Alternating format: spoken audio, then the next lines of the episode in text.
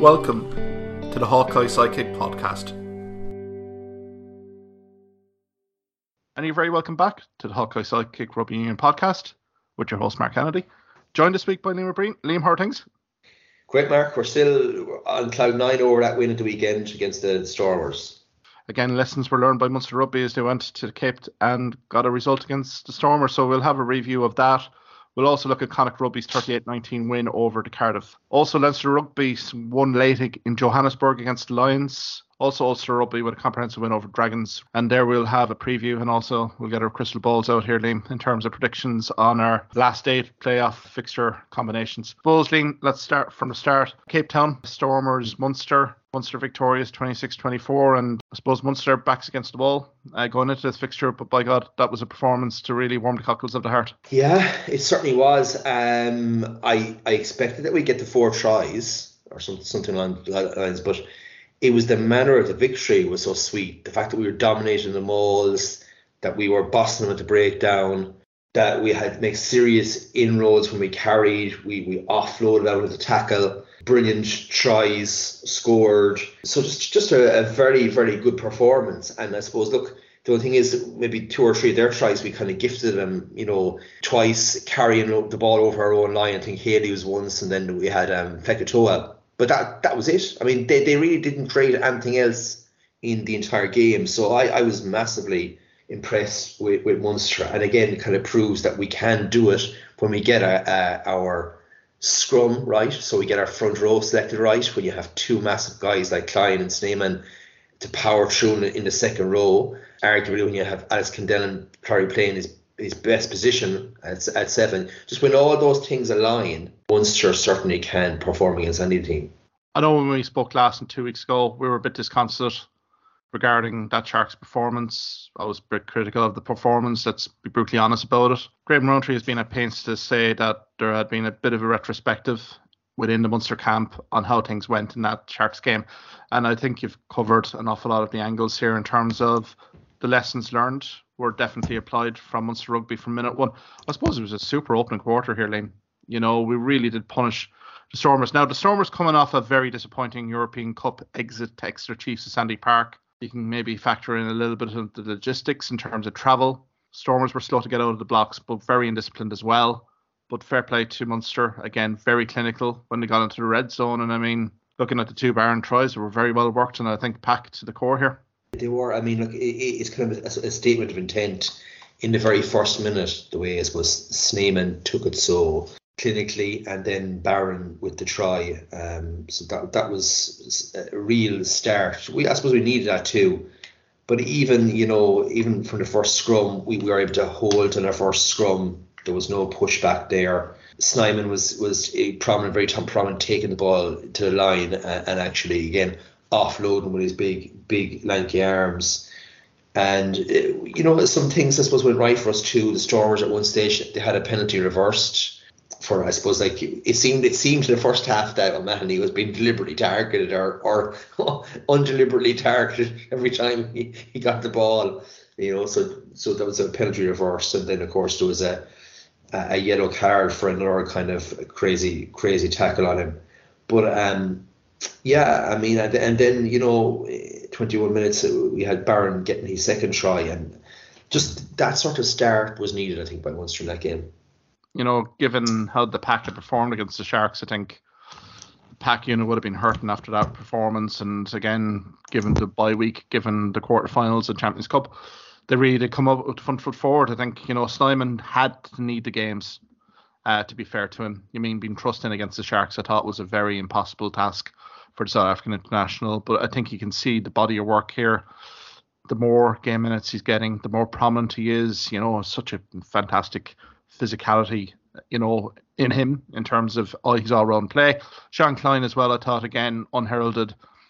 Again, the work rate again from a second row was just incredible. Jeremy Loughman returns in at loose head. Diarmuid Barron as well was very accurate in terms of everything that he did, and also he had Stephen Archer there as well. So when you had that front five, and as you said at the start of the podcast, being so cohesive, and then you have obviously Gavin Coombs, Peter O'Mahony was just a complete menace all day, and Alex Kendellen.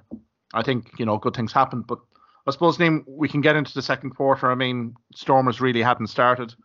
The home support was getting a little bit, dare I say, a little bit frustrated. But I think, to be fair to Munster, there was a few unforced errors, as you've kind of alluded to here. Got the Stormers back into it, and maybe it was a bit of a baptism of fire for Jack Crowley here a little bit in terms of some unforced errors and being targeted by the first receiver here from the Stormers throughout that second quarter. I still think he, he, he kicked very well, but yeah, he certainly like into in terms of distribution was uh, uh, kind of affected by by that um, pressure that it, that he, he was under. But again, you, you know, when we talk about kind of shooting yourself in the foot a bit, that that, that Fekitoa back over the line, and then immediately afterwards, Mal Herb with a beautiful try in the corner, yeah. So that that kind of certainly got them back into the game but yeah, I mean, we we, we had uh, O'Mahony, you know, a menace at the line out, and, and, and in general, you know, I suppose we played we a few line out steals from O'Mahony and then for, from Snyman. And then again, you know, just before half time, Haley had, had to carry over the ball as well um, to get them back for another try to have it actually level at half time. So for all of our good play and argue our domination in the first half, we were back to square one, really.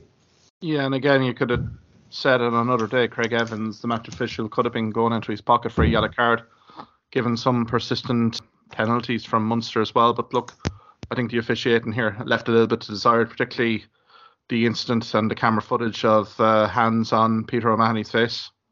I mean, for me, that's a clear red card. I don't know what Craig Evans and TMO are thinking there. Uh, it, felt very kind of dubious uh, decision, really, there, uh, Liam.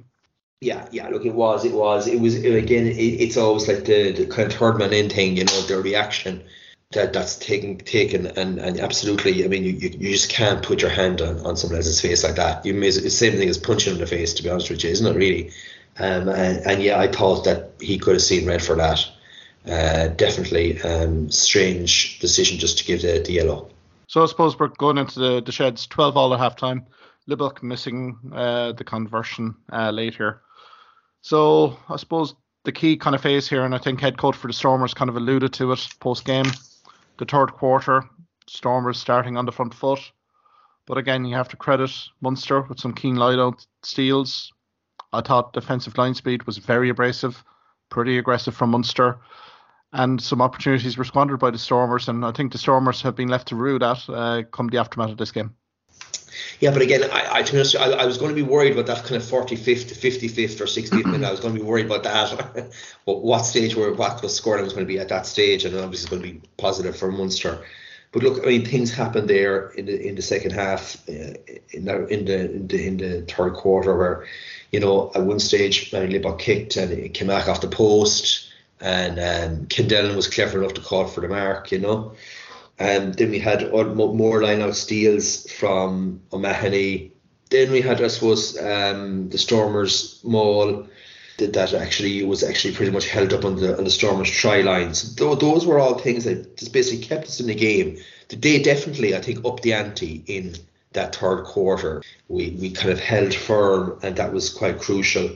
And then, yeah, um, I, suppose what was crucial at the end of that of that quarter was we had Daly on the edge uh, scored an actually brilliant try, and that really changed the, the course of the game for me. Absolutely. I think, as said here, lessons were learned from the Munster camp, particularly on that Sharks third quarter performance. And to be fair, they absorbed an awful lot of what Stormers had to, to throw at them. But that Daly try, I mean, Ben Healy's on at this stage, and I mean, I thought the Ben Healy pass, the assist, I think really does set up this try magnificently well. I thought the clinical nature of Munster here, particularly when they got into Stormers territory, I thought was very pleasing. I would think for likes of Mike Prendergast, they would have realised that the Stormers would be kind of dominating an awful lot of possession and territory, and to really to make use of it once they got into the Stormers 22. But I mean, that was a magnificent pass from Healy. And I mean, Daly still had plenty to do here. But again, phenomenal pace from uh, the Cork native to cross over for the third try. And I mean, that was a key score, uh, as you say, Liam. Because I mean, been, we were we were absorbing all all that uh, pressure before that, and the, and I think as crucial then was it was afterwards. You know, when when you kick off again and, and you and you don't want to lose points. O'Mahony actually uh, earned us a penalty, like literally directly after again. So again, that was another kick down the corner and, and momentum from Munster but you know, the, I have to say that the the Stormers did come back, Hitchoff going over after a maul, and uh, again, you know, um, well, what happened was that Libbok missed. I think I think missed on the day. I think it could have been two kicks from seven from Manie Libbok, uh, and a lot of them actually occurred in that final quarter. Actually, for some reason, that was I suppose something crucial happened on the day as well. But uh, yeah, we were lucky enough then to, to get the bonus point with Gavin Coombs going going over under the posts, and so at that stage then if worst comes to worst, we were going to have a, a lose a bonus point and a four tries. We we had our two, and I felt that um, we kicked on very well from there into the final ten minutes. Actually, absolutely. I Thought we were the stronger team here, uh, Liam. When the key decisions, key tussles were required, Munster were the ones on top. They looked the hungrier side. And to be fair to the Stormers, they've had a magnificent record in the Cape in their home stadium, two years without losing a home game. So I mean, this is a statement, you know, from Munster Rugby. I mean, as you say, the Gavin Coombs try, thought that was a superbly worked try. I mean, the patience of the pack, you know, to really kind of get into position here, and you're not stopping Gavin Coombs from that range. I mean, it was a superb try, and then also Healy's kicking, I thought was just absolutely on point throughout. I mean, yes, Joey Carbery pulled out late due to an injury uh, sustained in training before it, but I mean that Healy kick from the touchline was absolutely exquisite. And I mean, it's a key decisive score when you consider it's finished up 26 24 because the Stormers come back. I know the Hooter sounds with Nell's second try, but I mean, that's a key kick from the sideline. I mean, that could define a season here for Munster for that one kick. Absolutely. I mean, the guy, I suppose, look, when you're looking for a year 10 is, to, is, a presence. And, and sometimes it's just not that physical presence, but no, um, when Healy came on, it was noticeable how the game changed even further, and Munster almost went up the gears. And you say, as I said, that uh, his initial impact was was that beautiful pass to get uh, Daly away, and then, as you said, that incredible conversion for Coombs's try. Yeah, um, so I mean that that's hugely positive, I guess. Um, and yeah, look, they, they, they got a try in the end, the Stormers, but I mean, it was uh, quite a comfortable win, really, for Munster in that second half, I thought. And it gives us um, a lot of very interesting choices to make, uh, such as Healy potentially starting, you know, um, the next day, or if if not that, starting in a potential quarter final. That certainly has to be looked at at this stage. I did notice that. um, I was kind of wondering, uh, and, and apparently Archer was actually subbed in the, the 80th minute. Apparently, I didn't really realize that. but um, Uh, so Archer was on pretty much 80 minutes, and then we had Loughlin on for 75. So I suppose the point being, I'm not sure how much that Rowntree, who's a guy you'd respect, that he, he, his knowledge, how much he actually rates the other guys who were on the bench as options that day. So that'll be interesting to see in the next two games as well. Yeah. Yeah, I think you've raised a good point there in terms of front row. Obviously, there's going to be freshness coming in against the Sharks, so I would ultimately think the likes of Dave Kilcoyne definitely at loose head should be getting a significant cameo.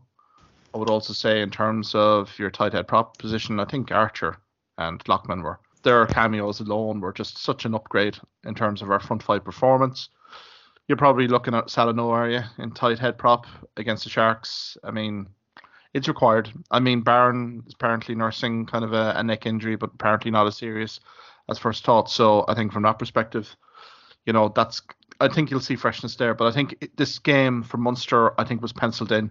This was the do or die game. They couldn't go to the previous the next weekend and really be looking for a result. They wanted to take care of business now and I think, to be fair, Liam, five points in this game has definitely secured an awful lot of certainty for Munster next season. I would think in terms of Champions Cup, but also in terms of the URC playoffs, you know, really giving themselves a great position to secure that fifth spot. I mean, if they continue in that fifth spot, it's a potential away trip to Scotstoun against Glasgow Warriors, or if they were to finish sixth, it could be potentially against the Stormers down the Cape.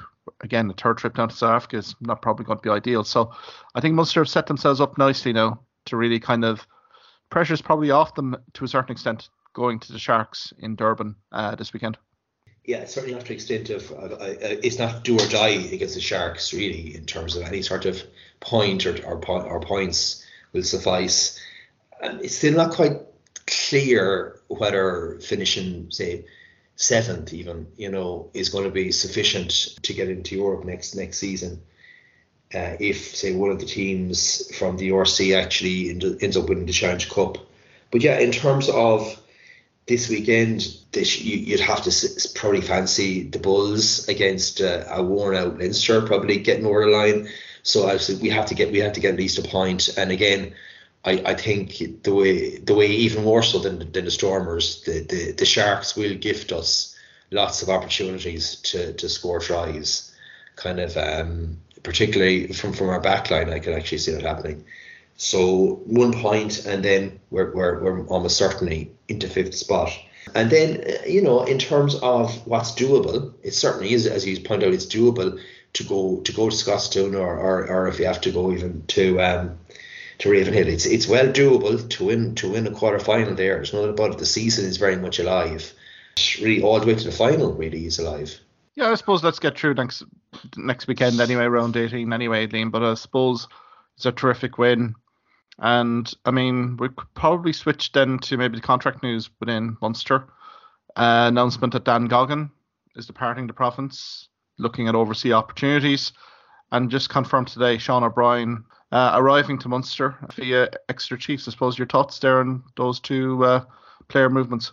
Yeah, well, first, I mean, Dan Goggin, you know, he's going, to my mind, he's going to a bit of a lower standard of rugby, you know. I mean, he's going to kind of um, at club level in Australia. But I uh, I wish him the best of luck because let's be honest, he, he didn't really get that much game time during this season. But then he kind of left us in a predicament, obviously, that we had really only had three recognised senior centres.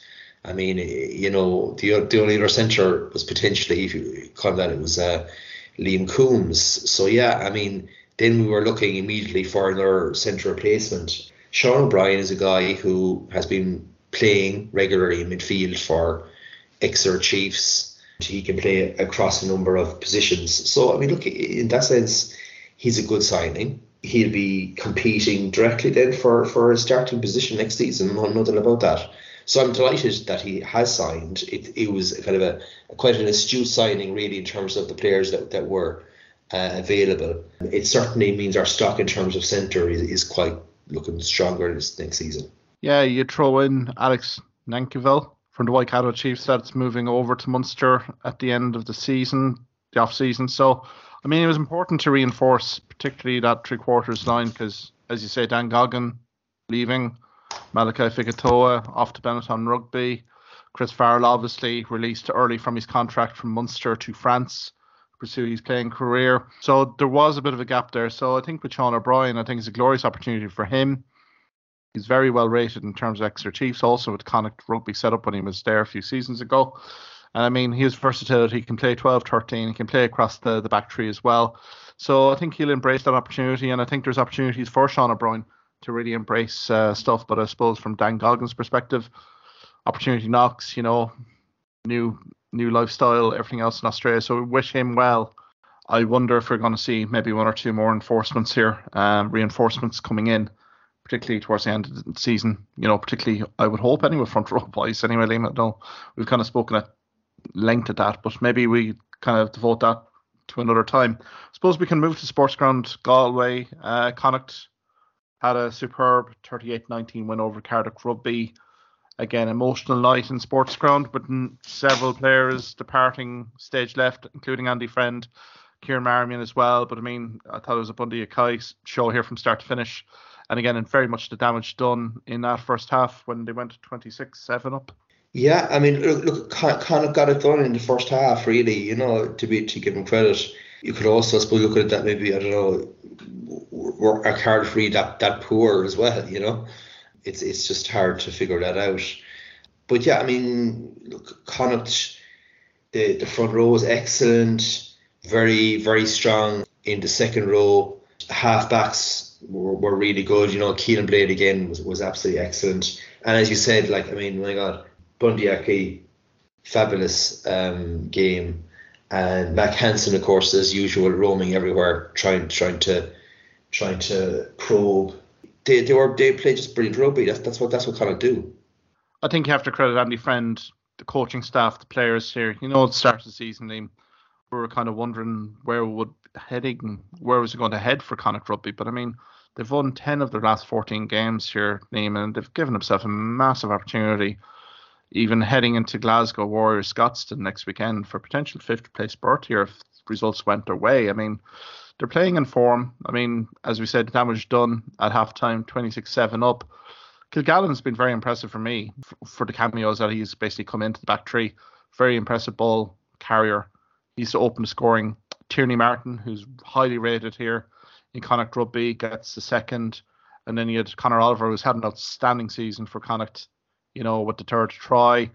And then Bundee Aki sets up Mack Hansen for the bonus point before half time. And I mean, I think we can talk about Cardiff Rugby all we want. They had plenty of possession in that second half lane, but again, they had an awful lot of issues, particularly in line out, and some very much unforced errors here. Right hand Connacht line, knock ons, central. Yeah, again, Connacht plundered two late tries here. One was a penalty try, and Kieran Marmion, I think, got the biggest cheer of the night with his late try as well. I mean, Tom Young's um, try is fairly academic at the end of the day. So I think it was a pretty comprehensive uh, result here for Connacht Rugby in all facets of play. Yeah, absolutely was. As you said, like, you know, they, they put a bit of gloss on the end, um, getting that uh, in, in try. But um, super to, to see Kieran Marmion actually get a try on his last appearance there in Connacht. He's off to Bristol next season. He's pretty much been a, a one club man all his career in Connacht. So yeah, tr- tremendous uh, player, and I'm, I'm, sure he'll be back in some capacity in the future. No doubt about that. Oh, absolutely. Look, I think the the love of the supporters for Kieran Marmion was out. It's there every week that he represents Connacht Rugby, but I thought there was particularly poignancy in terms of his cameo uh, last weekend from a player perspective. Yeah, as you say, he'll be returning back in some shape or form. You know, he owes the club nothing. But again, it was a pretty emotional farewell. And I suppose for other players here as well, thinking of like Stephen Fitzgerald and thinking about Delahunt as well, who's been released as well. It's um you know, it's a, this is the time of year from professional rugby player, you know, particularly when you're being released or leaving a club. It is an emotional time here with the bonds that you've created. And also Andy Friend kind of moving on. Same with Mossy Lawler, Senecal as well uh, the line out defense or forwards coach. So it was a kind of emotionally charged atmosphere inside the sports ground uh, last weekend. I was at it, and to be fair, the players really did st- st- stand up and produce a, a very memorable performance. Uh, I suppose, looking at the contract news, then you know the news that John Muldoon returns back to the Connacht setup, and also news of Scott Fardy uh, arriving as a defensive coach. I think two shrewd acquisitions here from Pete Wilkinson, Connacht Rugby going into next season. Yes, certainly. I mean, Johnny Muldoon for for what he's done at Bristol, absolutely. It was something I suppose was on the cards. Uh, it's still, it's still good to actually hear the confirmation. Scott Fardy, you know, this is a guy who's done it all with, with Australia, who's done it with, with, with Leinster, and he's going to bring all that wealth of experience to Connacht. So, an absolutely excellent signing. And to be fair, you, you could almost say a stronger coaching ticket than, than, than this season, you know, in an overall context. And you look, you have to be happy with that, like, you know. I mean, Connacht are going places. This is this is a club which is still, I suppose, really undervalued, really underfunded, I suppose, you know, um, in terms of the league for what they've done.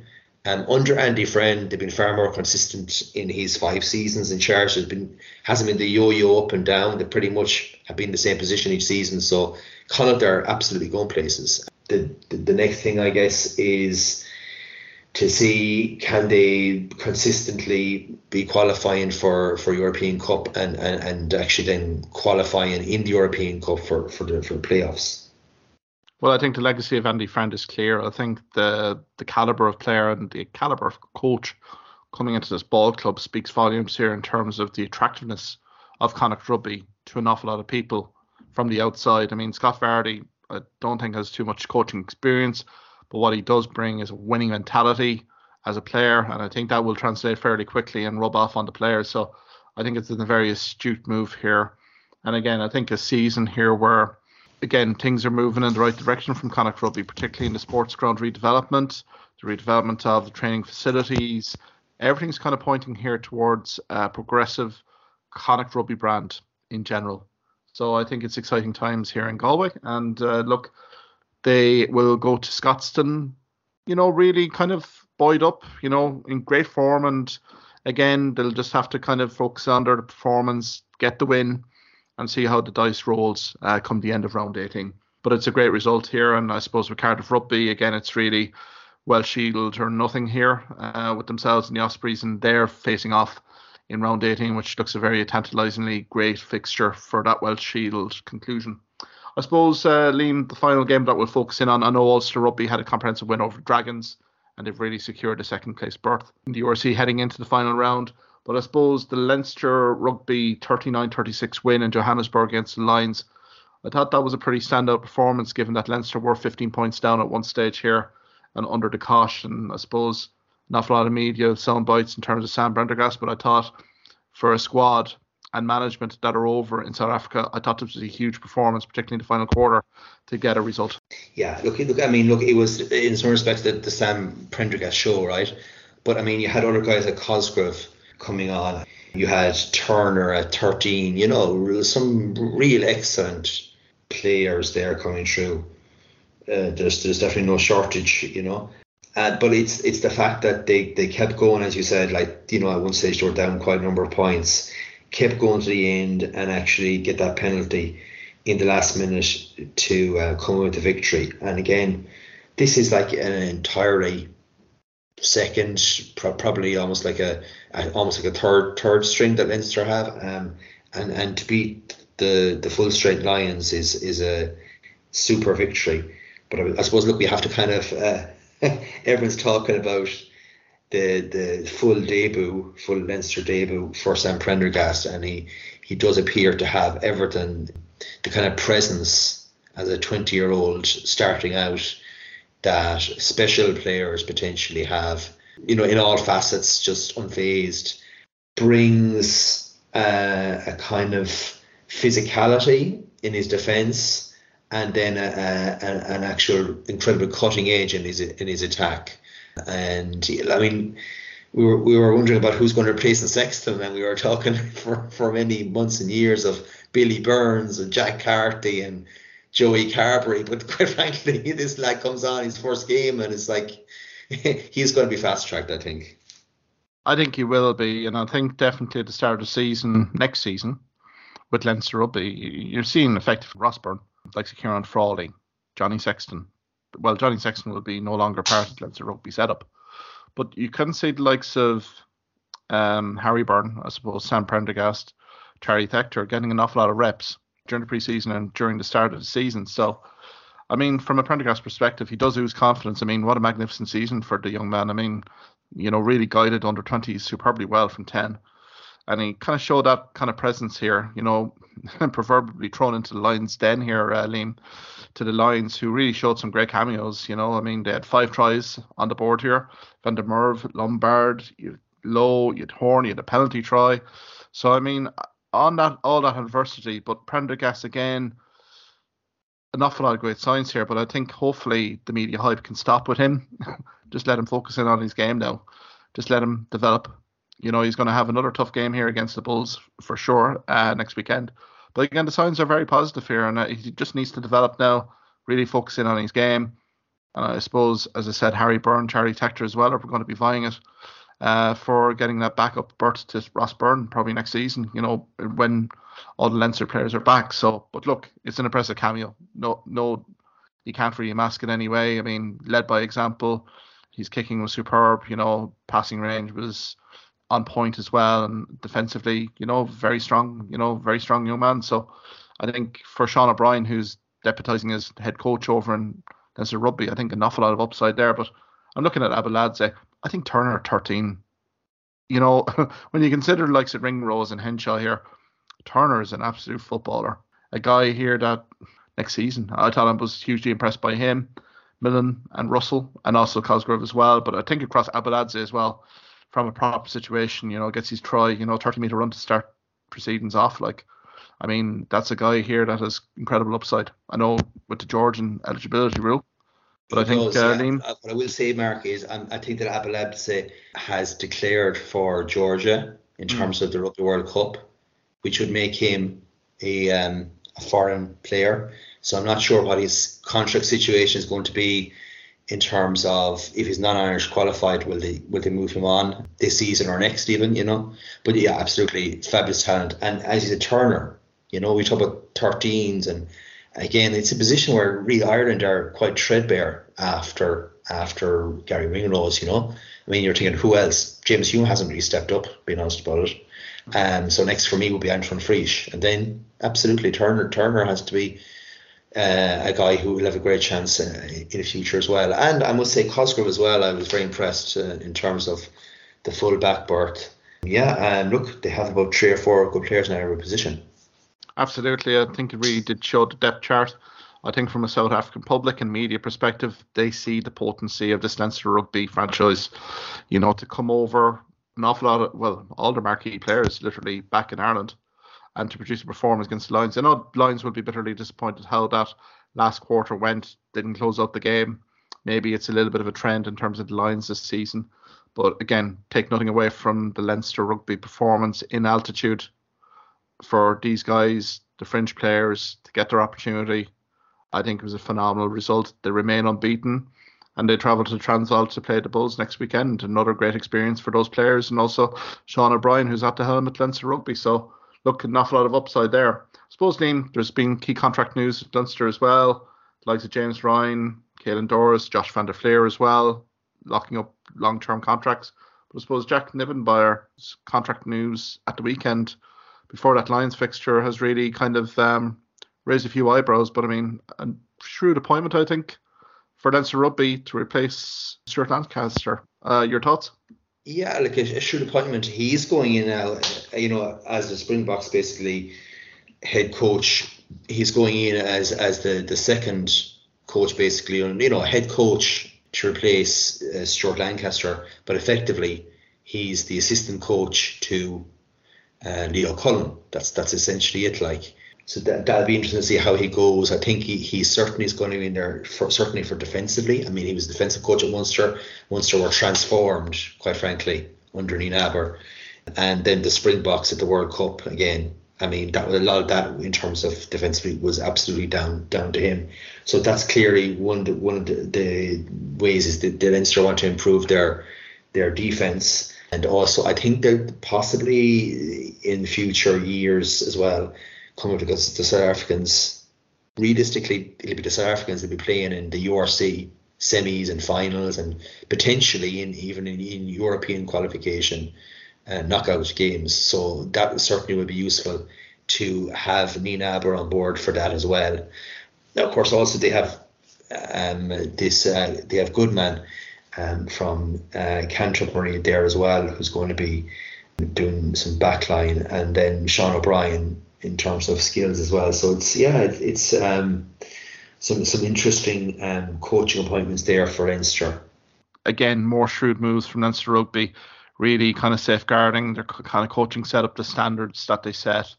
You know, Stuart Lancaster has done an incredible job with Leinster Rugby in the last few years. So again, has assisted Leo Cullen no end. Now he gets his opportunity to be head coach in Racing 92. You know, but again, I have no fear for Leinster, and I think you know definitely that um, appointment here of Nienaber, I think is very much uh, a, a, an astute one. I think more from a defensive perspective, I think that'll kind of hone in the defensive line speed a little bit more. But also, I would say, as you say yourself, the South African scouting report, particularly on the teams in the URC, particularly, you know, the physicality, how to counteract those South African teams. I think to have someone with that knowledge and that experience there will be kind of key. So I think exciting times again for Leinster, and I think you know ominous enough for the rest of the Irish provinces in the URC that the Leinster Rugby Board have really kind of made these progressive moves again to offset that Stuart Lancaster loss. Suppose, Liam, can we look at round 18, our final regular season?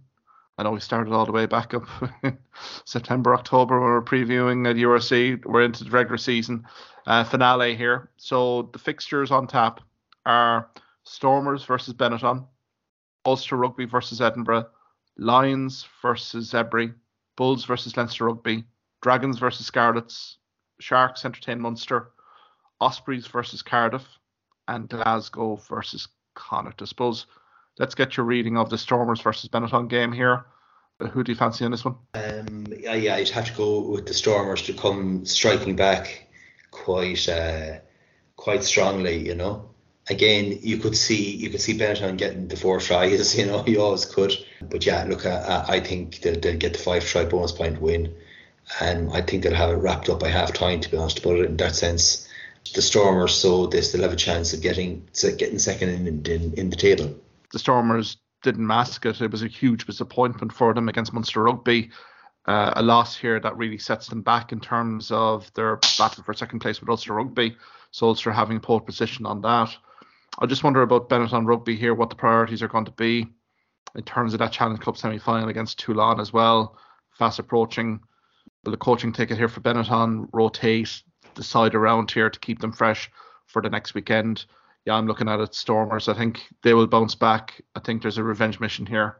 I think there will be, you know, probably a 20, 25 point win here for the Stormers. And again, they're kind of looking then at Ulster Rugby, Edinburgh Rugby at the Kingspan I suppose Ulster have put themselves in position here to become the second seed in the URC playoffs. Do you feel they'll secure that against Edinburgh Rugby on Friday night? Yeah, they, they kind of Edinburgh can be kind of a tricky enough team to um, to kind of analyze and, and to even you know to, to play against. But yeah, you'd have you'd have to say that look at home, they probably will go all out. They'll secure it because not only they get the five try bonus point, but they'll actually get a kind of a good points differential, I think, as well. I think they'll they'll get somewhere between 50 and 20 points of, an, of a win as well. So I think it's going to be comfortable second half, I think, for, for Ulster. I'm kind of thinking that too. Edinburgh Rugby, it's been a massively disappointing URC season. No point in masking it any other way. I mean, they were up there, thereabouts before Christmas, but their form has just hit it off a cliff after the new year. Yeah, I think Ulster Rugby, there's a massive prize at stake here, being a home seed particularly in the quarter final, also semi final as well. So I think from that perspective here, Liam, I think Ulster Rugby have to embrace this. You know, I think there's a bonus point there for them well before uh, the final quarter. Edinburgh will play open rugby as well, and they will give opportunities here for Ulster. I suppose Lions face Zebre. Zebre 0 for 17 is going to be 0 for 18 come uh, Saturday afternoon here, Liam. Yeah, sometimes miracles do happen, but not in the case of Zebre Rugby. Simply not going to happen. So I don't think we even to discuss that much. Yeah, they're going to get a bit of a hammering, to be honest with you. Yeah, I think so. Yeah, I think the Lions will be out for a revenge mission as well, given how that Leinster Rugby game finished off. Again, they showed an awful lot of good signs attacking wise, but again, closing out the game was a big issue for them again, I think Lions will finish off their season pretty strongly. I think a 25 30 point win here against Zebre. And I suppose from an Italian Rugby Federation perspective, what did they do with Zebre? I think that's a long term analysis to make them competitive. They have to be competitive here to make the Italian national team competitive. So I think that'll be a fascinating post mortem there in Zebre uh, come the end of the season. Bulls versus Leinster Rugby. So Leinster Rugby conquering Johannesburg. Will they conquer the Transvaal? the Saturday yeah. Bulls. Look, to be fair, it, it's like with Munster as well. It's very hard to put two back two back to back games and performances together uh, like that in, in, South Africa. I think that the Bulls will will put up a a big hefty second half, pulling away a scoreline against against Leinster. So it'll be five try bonus point for the Bulls and and it, it, has to be said too a good points differential because I think at the moment there's something like 10 or 10 11 points points differential between Munster and the Bulls. So they're, they're, they're aiming to hit that as well. And I think they will succeed in that. Because I mean you're looking at the table here. Bulls currently sitting on seventh here kind of looking over the shoulder particularly with the Sharks particularly for that eighth spot. And I suppose top seven we're probably thinking you need to be kind of in that safety net for Champions Rugby uh, next season. So, I mean, the Bulls, there's an awful lot of motivation here to produce a performance, but I think the Leinster side will deserve massive respect. And I mean, if they haven't gotten it down in South Africa after Johannesburg game, then I don't know what will. I think for me, Leinster will get a bonus point, but I think Bulls, with the motivation here to get into playoffs, get Champions Cup rugby next season, I think they win this by maybe 10 to 14 but I think it's going to be a pretty high scoring affair here. uh, definitely in the Loftus Versfeld. The Dragons versus Scarlets. I mean, probably a dead rubber game here in all intents and purposes here. Scarlets starting round 18 on 14th place. Dragons just below them on 15. Uh, who do we fancy here on this one to kind of close out the season? I suppose for Scarlets, bit of confidence going into a Challenge Cup maybe. Yeah, uh, but again, is it a case of, of next week? I mean, teams like, as you pointed out, Benetton and, and now the Scarlets have a real chance of getting to the final. You know what I mean? Uh, and getting the European place. And you can you kind of wonder what kind of a team sheet they're going to put out this week. Um, I just I just actually feel that that the Dragons will, will actually get the win. It'll be a tight enough game, but maybe five or six points.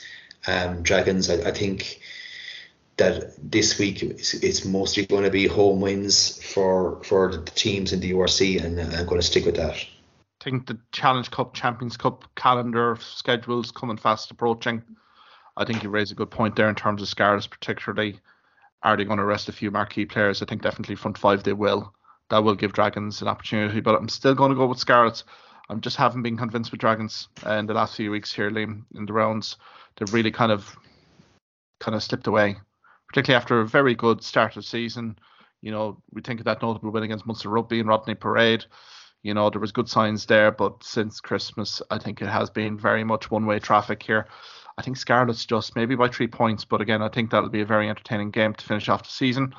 Sharks versus Munster here, uh, Liam. Uh, kind of, you were hinting here that you reckon the Sharks will win this one. I think it's, again it's going to be another six tries or says to five or seven tries to six or just first start the scoreline is going to be happening here. And so Munster, you know, we definitely need that extra point to finish ahead of the Bulls, and I think we certainly will get that.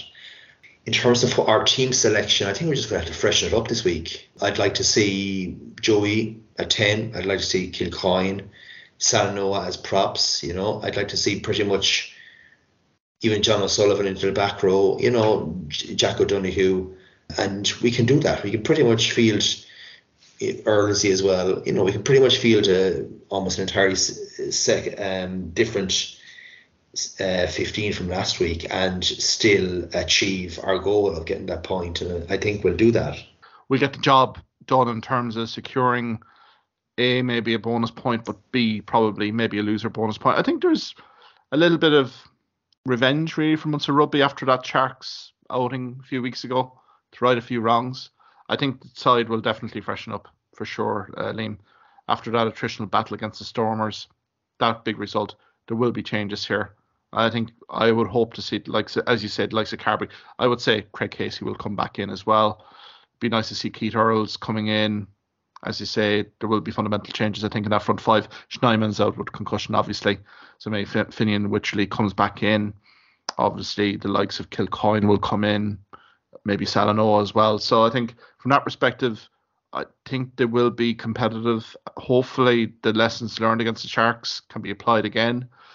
I still will tip the Sharks. Sharks currently in eighth place here, 46 points. They will need, with a bonus point win here, to really kind of cement that and hope that results go their way to really kind of you know look for a top seven spot here. Yeah, it'll be an interesting one I think here, but I think Sharks probably by seven to ten points. Again, the weather in Durban on Saturday is sunny, 25 degrees. So again, Munster know what they're getting themselves in for. it's almost identical weather to what happened three weeks ago. So I think uh, the lessons learned mantra will be definitely tested out by Munster Rugby uh, next weekend. So then we get to the Welsh Shield. The again, it's between the Ospreys and Cardiff. Who do you feel uh, going to lift that Welsh Shield, uh, Liam? Yeah, I mean, look, I suppose all season we were expecting big things from from Cardiff, but I think when it comes to it, I think the Ospreys actually will will win. I think if I remember rightly, last season it came down literally to the final game as well, and the Ospreys had a really excellent victory. Um, and I think that's the way it's going to be again this season for the Ospreys to basically be the Welsh representative in the European Cup next season they have a lot of the, the stars of the Welsh team playing for for the Ospreys as well. And yeah, I, I think that they will finish the season very much in style.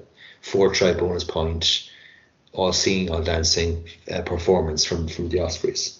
Yeah, I kind of go along with you there because being in sports kind of last weekend, Cardiff Rugby it was a poor performance. So uh, I think from that perspective, there'll be an awful lot of soul searching in that ball club ahead of this key game with the Ospreys.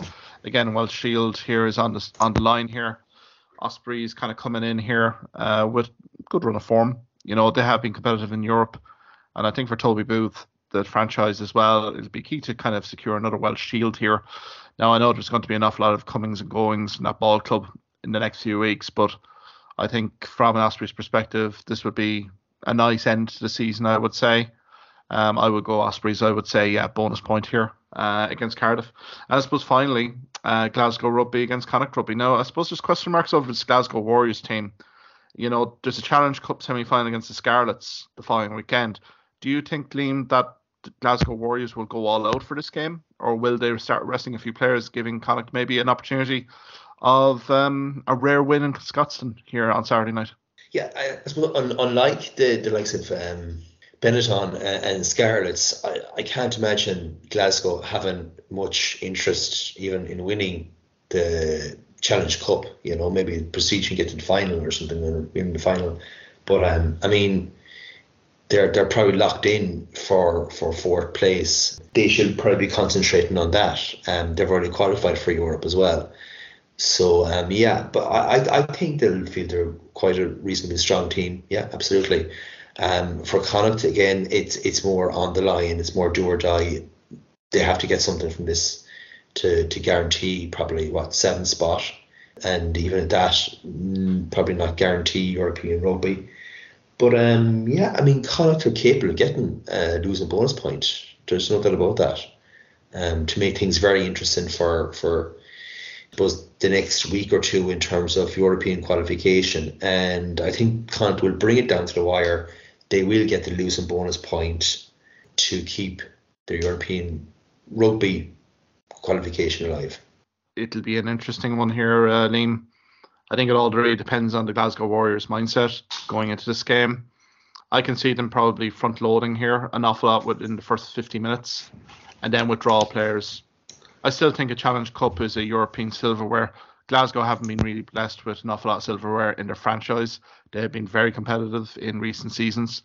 So I think from that perspective, it's a glorious opportunity for them to get into that European Cup final weekend if you can beat Scarlet. So I don't think there's anything soft here from Connacht, and I think Connacht really there's a few road trip concerns for me. Particularly the last one against Benetton Rugby was a bit of a bit of a nightmare. So again, Glasgow will probably come out here looking to basically close this game out as quickly as possible. So I think for Connacht, the first two quarters are going to be absolutely key. Saying that, if Glasgow do have a good front-loaded, strong lineup here, I don't think there's going to be a whole pile between these two teams. I think there is bonus point for both of these teams. Yes, I probably would just hedge it just to Glasgow, but again, I think from a Connacht rugby perspective, I would not be surprised if they won. I think three to five points. I think this is a finale game here where an awful lot of teams will be looking at this result and wondering where in the pecking order they will be. So I don't see this game. I see this game going down to the wire here, uh, Liam. I, I seriously do, and it'll be such an epic finale for the regular season. I'll just hedge it to Glasgow Warriors only just, but I think Connacht Rugby have an awful lot of upside in form here but they do have to address those kind of lapses in their road form here to really kind of get a, a good result here and maybe Pippin Munster for that fifth spot. I suppose, uh, Liam, predictions wise, then, in terms of uh, the last eight, this is for me audio uh, for future reference. I have Leinster v the Sharks, Ulster Connacht, Stormers Bulls, uh, Glasgow versus Munster. Yeah, look, yeah. I, I actually maybe just have to say this that that um, Glasgow Connacht game is on last. Yeah. The half seven kickoff. So, in actual fact, of all the teams, Connacht will know exactly what they have to do to qualify. You'd think that would should give them a bit more of an advantage. But yeah, I'm going to go pretty much the same as yourself. I'm going to go obviously Leinster, obviously Leinster, but then uh, Ulster. Um, then Stormers, Glasgow, Munster fifth, Bulls sixth. I go. I have to go with seventh probably with with Sharks and eighth Connacht. Oh, wow. So then, then we're just just we're just changing on the last two basically. Yeah. We're we're saying that it's probably going to be yeah, probably Leinster, uh, Connacht, and then Ulster Sharks. the other the other the other fixtures being the same.